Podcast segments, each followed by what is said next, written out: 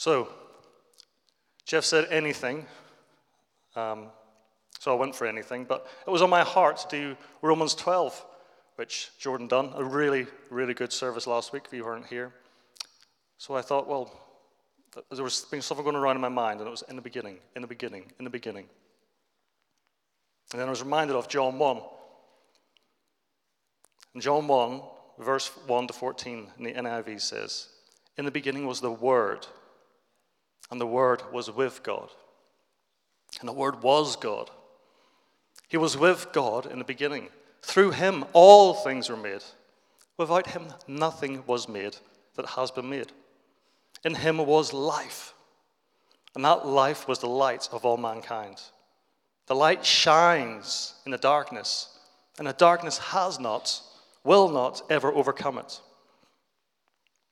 There was a man sent from God whose name was John. He came as a witness to the light, to testify concerning that light, so that through him all might believe. He himself was not the light, he only came as a witness to the light. The true light that gives light to everyone was coming into the world. He was in the world, and even though, and though the world was made through him, the world did not recognize him.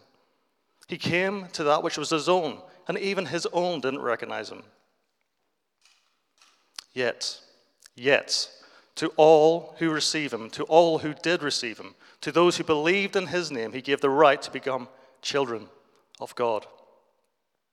Children not born of natural descent, nor human decision, or a husband's will, but born of God. The Word became flesh and made his dwelling among us, and we have seen his glory, the glory of the one and only Son who came from the Father full of grace, full of truth. What an amazing way John start, starts his gospel. You know, I read this and I read it and I read it and I read it and I still can never fully comprehend it. He uses the term the Word. He says, In the beginning was the Word. He says it three times in his first verse. So he's trying to tell us something. Who is this Word? He says, The Word was in the beginning. Okay, so the beginning is Genesis 1, as we know it. So he was there in creation. The Word was with God. If it was with God, it was before the beginning. The Word was before the beginning. And the Word is God. So who's John talking about? He's talking about Jesus Christ, who is the Word of God. You know, if we look at the passage tonight, we see Jesus presented in a wonderful way. We see him as the Logos, the Word of God. Logos is the Word of God. We see him as the light that has overcome the darkness. We see him as the life that gives life to all mankind. And there's three L's I want you to remember. That's the Logos, the light, and the life. If we start with the Logos, Jesus Christ is the Logos. When the New Testament refers to the Word of God, it uses the Greek word logos. And in this instance, it always refers to Jesus Christ and his divine presence. It's a title for Jesus. Jesus has lots of titles. He has the Messiah, he has the Christ, he has the Son of God, the Son of Man. But this is a title for Jesus Christ, and it emphasizes his deity and the communication of who God is. If you want to see God, look at Jesus. If you want to learn about God, look at Jesus. Logos is the expressed essence of something. Saying Jesus Christ is the expressed essence of the Father. He's the revelation of who God is. He's the very image of the invisible God, as it says in Colossians 1. Now, back when John was writing this, Logos would have been a term they would have used for God. They would never have said Jehovah because it was too holy. It was too, they would ne- just never have said it. So they used Greek words and terminologies and titles. And Logos was one. So we know that Jesus, the Logos, was with, with God in the being. Oh my God. We know that Jesus was Logos with God in the beginning, which is creation, isn't it? And we know that Jesus is God. But did you know that the God of all creation came and made his dwelling among us? Verse 14 says, The Word, the Logos, became flesh and dwelt among us. Christ, Jesus Christ, the Word became flesh and dwelt among us. Emmanuel, God with us. Now, to dwell literally means to put your tent right there, pitch your tent right beside you. So, Jesus has come right into the desert of our lives and just pitched his tent right in our hearts. And just like the, the Israelites in the desert with the tabernacle, it was right in the center. Jesus Christ pitches his tent right in the center of our lives. But it's very easy to go, the Word was in the beginning, the Word was God, the Word was with God. It's such a good statement, but it's very easy to miss the, the context behind it. Put it in the context. This is God. This isn't Joe, Frank, or whoever else. This is God. God who was not only in the beginning, but he was before the beginning. Way past before the beginning. The was implies that he was already there. He didn't just turn up in Genesis 1, he was before the beginning. So we're talking about God that is beyond our understanding, beyond Genesis 1, who stands outside of our time and our space, our understandings. This is God who came down with us, and he's here in Genesis 1 John 1 in the beginning. If we look at Ephesians 1, chapter 1, verse 4, it says, Even before, even before he made the world, God loved us. He loved me and he loved you. Even before he created the heavens and the earth, even before the earth was formed, he loved you. And he chose us in Christ to be holy and without fault in his eyes. So that we see that God in his glory before we even get to Genesis 1. We know that He already existed, He's already here. We know that He already loved you. You're in His thoughts. And He's planned your salvation. And it's all through Christ, His Son, who we know tonight as the Logos. Now, if that's not enough to give you hope, let's reread verse 14. It says, The Word became flesh and made His dwelling among us. So God, whose Spirit, you way back before Genesis 1. And as God, the creator of heaven and earth, stood over all creation and spoke life. He spoke life into being. This is God. This is God the Spirit who spoke life. He flung the stars into space. We sung about tonight. He flung the stars into space, and He knows each and every one. He said, Let there be light, and there is a sun which gives us the energy to give us life and light. He made the giants of the, of the oceans. He made mankind in his image. And this is his power in action, isn't it? But let's look at his love. This God, the God of power and the God of love, chose to come in human form and live among us. He lived among us in order that we might be saved. Fully God, he is fully God in the physical body of a man, but he's also fully man who humbled himself unto the cross to sacrifice himself that we might be saved. The infinite God became finite. The invisible became visible. The one who transcends, who sits outside of our time and understanding, came down and enters our time. And the eternal God became transient. The Word became flesh. How wonderful is the name of Jesus! He's wonderful, isn't he? So Jesus Christ is the Logos, He's the, lo- the Word of God. Then we have Jesus as the life, He's the Zoe life. We read in, in Him, in Jesus Christ, in the Son of God, in Him was life. And that life was the light of all mankind. In Jesus Christ was life. And when he spoke creation into being, remember, it was formless, it was void, there was nothing there. But when he speaks, when he speaks, you see life. You see plants burst out of the soil. You see seeds popping off them. You see the huge oceans just fill with life. You see the birds soar into the air and sing for joy as they get to swoop. You see mankind made in his own image, walking with him in the Garden of Eden. You know, where God is, you can't see anything but life.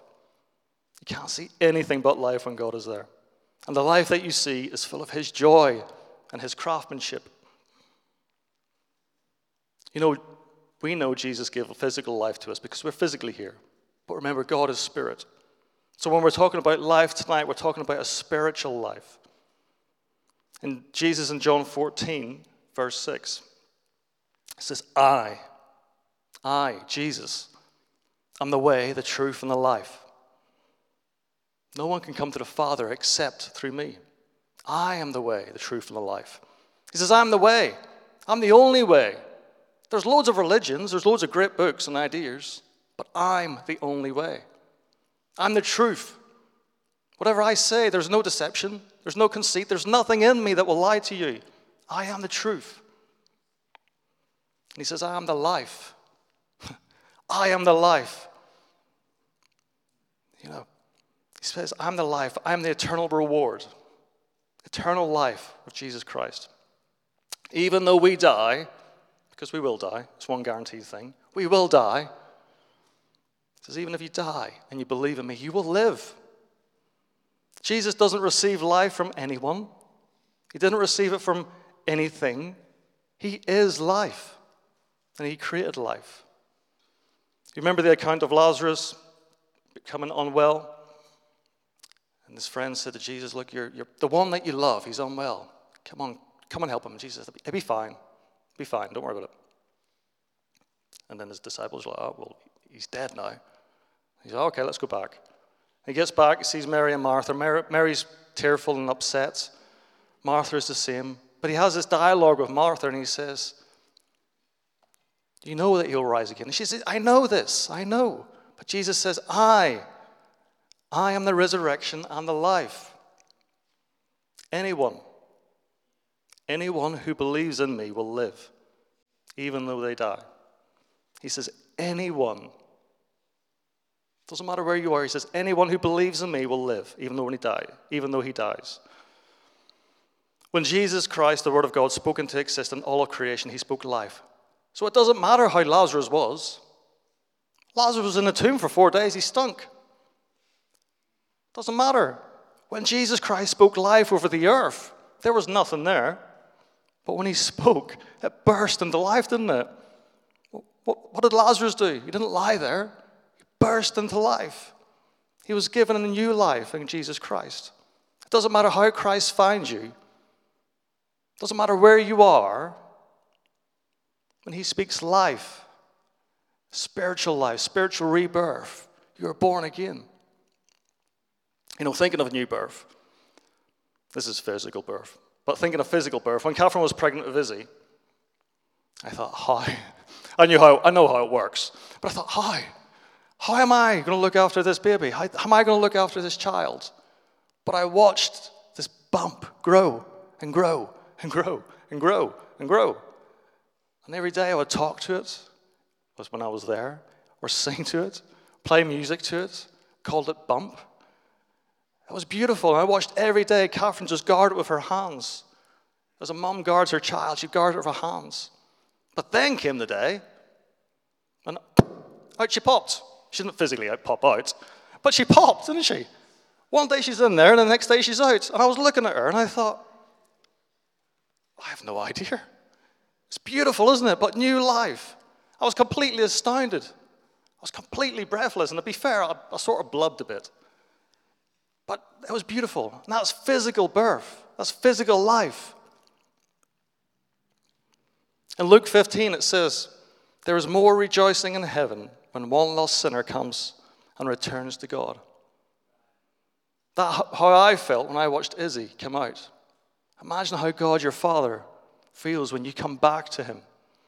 You know, we, we talk about creation, but God does recreation. Doesn't matter where you are, he does recreation. I would love to hear the angels in heaven singing when one of us gets saved. I would love to watch myself coming from such a fallen background to Christ. The angels must have thought, how? And it's only in the goodness of God that he does. So we know Jesus Christ is the Logos, who is the eternal Word of God. We know him as the life of all mankind, who creates us and then recreates us, giving us new birth. But we also know that Jesus Christ is light. You know, throughout the verses tonight, we read that the light was promised and has come. We hear that John the Baptist was a witness to the light, and that the darkness has not overcome this light. This is not a normal light. The light we speak of is the same light of which Isaiah prophesied, saying, The people walk in darkness. They've seen the great light. The nation of Israel had fallen so far backwards. He says, But look, the Messiah is coming. And he was prophesying about Jesus Christ. John the Baptist had a mission from God. He was set apart for this work long before his birth. And his mission was to be a witness of the coming light into the world. And that light is Jesus Christ. When John was asked by the religious leaders of his day, Are you the Christ? Is it you? No. Are you the prophet? No. Are you Elijah? No. Well, who are you? He says, I am the voice of the one crying in the wilderness, make straight the paths of the Lord. I'm only a witness. I'm just pointing to who he is. Jesus told us several times in his ministry that he is the light of the world. In John 8, it says, Jesus spoke to the people once more and said, I, I am the light of the world. If you follow me, you don't have to walk in darkness because you will have the light that leads to life. I am the light of the world. If you follow me, you don't have to walk in darkness because you will have the light that leads to life. That's the light we're talking about tonight. It's not these light bulbs that are shining on my bald head. It's not the light that you just see outside. It's not the light of the moon being reflected from the sun. It's not even the sun itself. What we're talking about here is spiritual light, a light of such brilliance. You know, God the Father dwells in such light that no one can approach it. The Father is reflected in the Son. That's the light we're talking about. He's the light of the world. He's divine in nature, and He's holy, and He's God. But this light, this light has overcome the darkness, and He's allowed us to walk with Christ, fulfilling that promise that He has. Anyone who believes in me will be saved. But there's two paths tonight, isn't there? We can see two paths. There's human will, isn't there? So, where we see the glory of Christ saturated in all of these verses, we also see the fallenness and the rebellion of man. We see there's two ways. It's like a junction. The sign points to the light, the life, and the Logos, Jesus Christ. And the other way points to ourselves to our own desires, to our own needs, to what I want, to what I feel. In verse 11 and 12, we hear that even though Jesus Christ made all things and every one, there's still some who choose not to recognize him or to accept him. And we're told that they're spiritually, spiritually blind.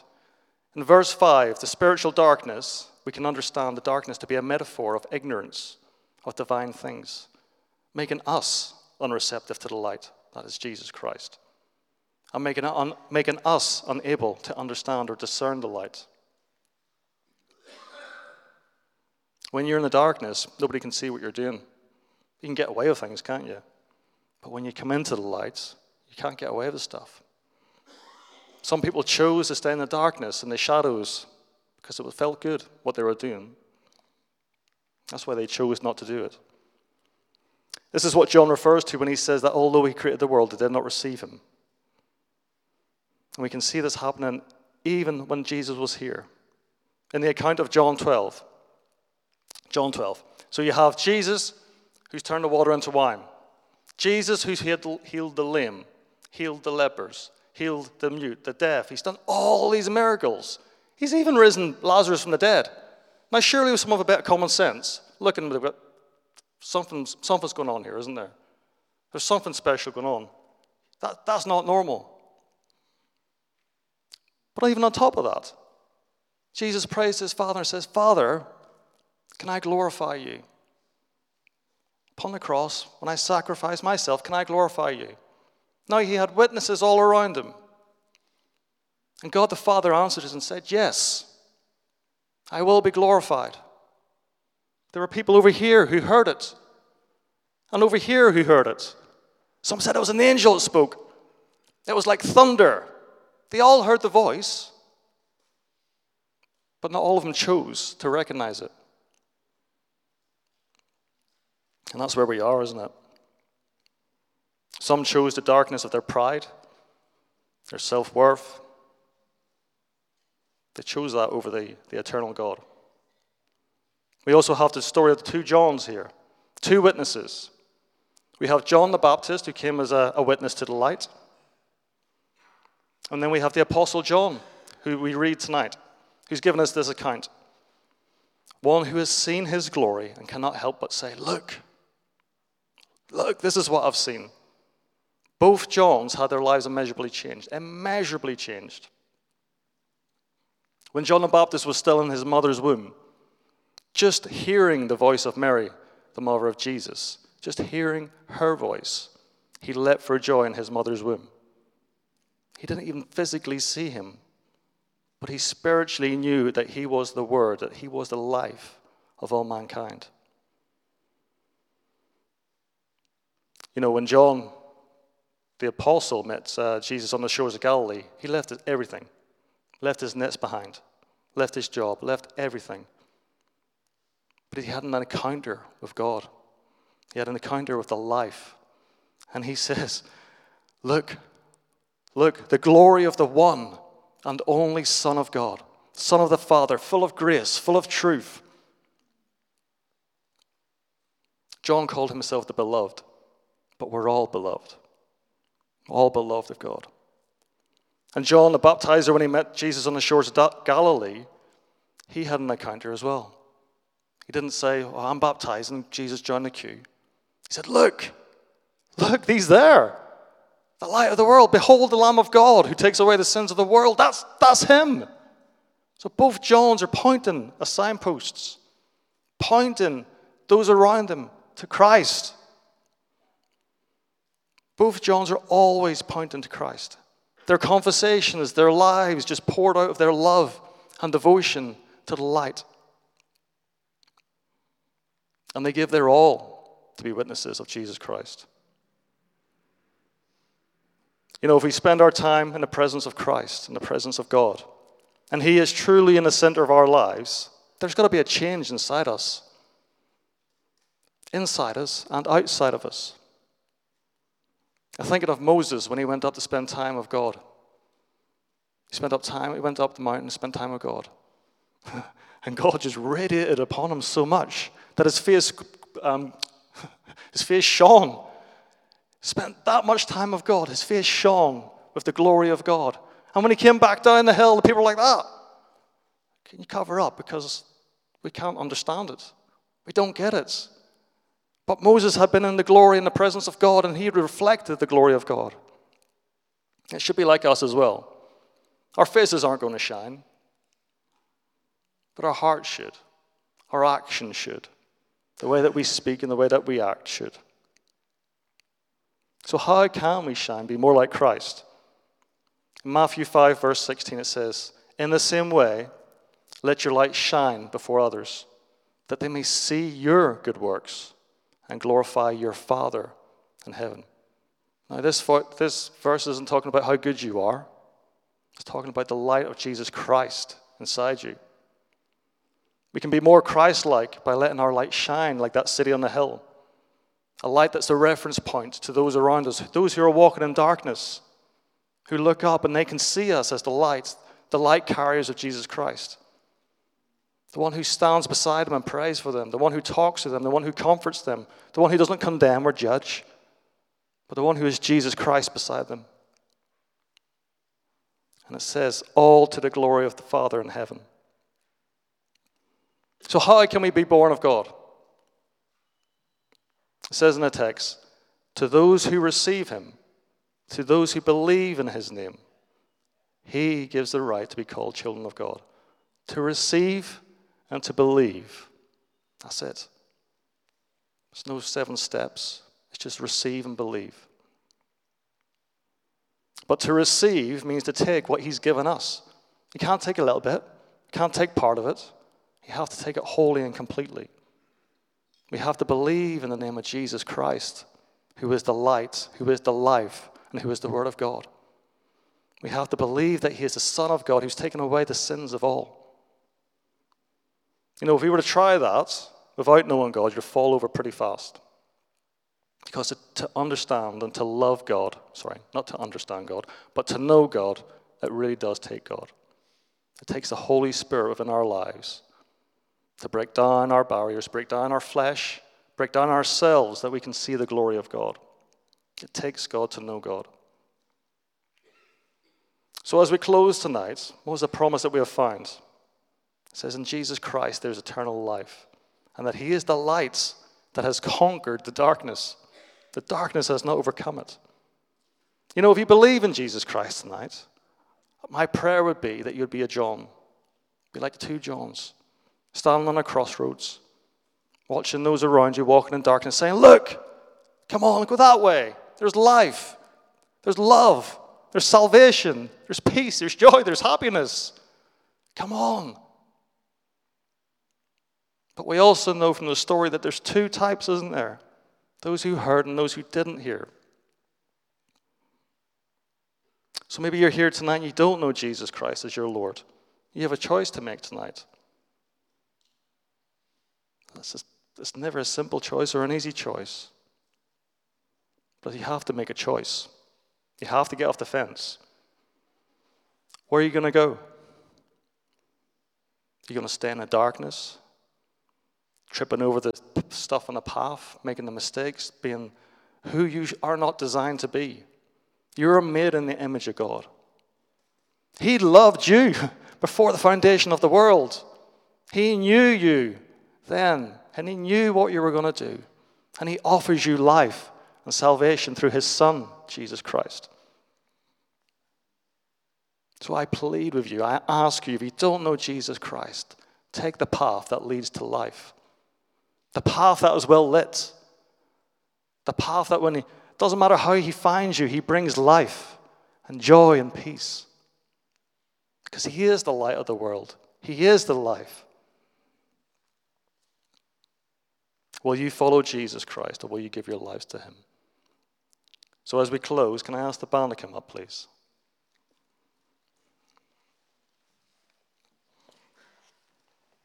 There's so many things that happen every day in our lives.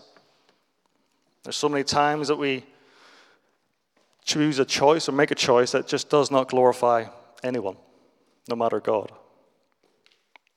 And as I said to you at the start of the service, if you think about those who are in your hearts, those maybe who don't know Christ, be a John. Be a John. Don't smack them over the head of a Bible, but be a John. Tell them about Christ. Show Christ in your life. Show them the love of Christ, the life giver, the light, and the Logos. And if you don't know Christ tonight, but you want to know Christ, just speak to one of us at the front and we'll lead you to Christ. And that'd be so wonderful. Your life's not going to change overnight, but your eternal life will. You'll be a new creation in Jesus Christ. And He will live in you, and He'll bring you through whatever you face. So, Father, I pray that you receive glory tonight. I pray, Lord, as the band starts again, I pray that in our words and our thoughts and our ideas, Lord, everything that we do this week, we glorify you. But Lord, I think specifically of those who do not know you. I pray that your Holy Spirit will lead them and guide them and poke those hearts that are hard. Oh Lord, I pray that you be glorified through Jesus Christ our King. So, Holy Spirit, have your way as we close tonight. Have your way. Amen.